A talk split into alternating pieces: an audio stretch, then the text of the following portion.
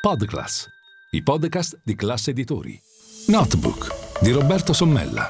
La settimana finanziaria riletta dal direttore di MF, Milano Finanza.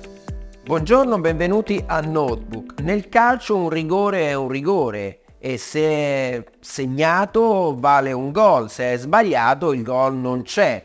Eppure questa semplice regola storica del football non vale o appare non valere per la finanza pubblica europea. La storia recente ci racconta un fatto clamoroso. La Corte Costituzionale tedesca ha bocciato l'utilizzo di fondi fuori bilancio nel bilancio tedesco per oltre 60 miliardi di euro considerandoli di fatto un piccolo trucco contabile. La storia è molto semplice. In Germania esiste una legge che prevede di fatto il pareggio di bilancio ogni anno. Con quei 60 miliardi dentro il bilancio la Germania avrebbe fatto qualcosa meno del 2% di rapporto deficit-PIL, che è proprio il rapporto che si vuole reintrodurre al 3% con il nuovo patto di stabilità.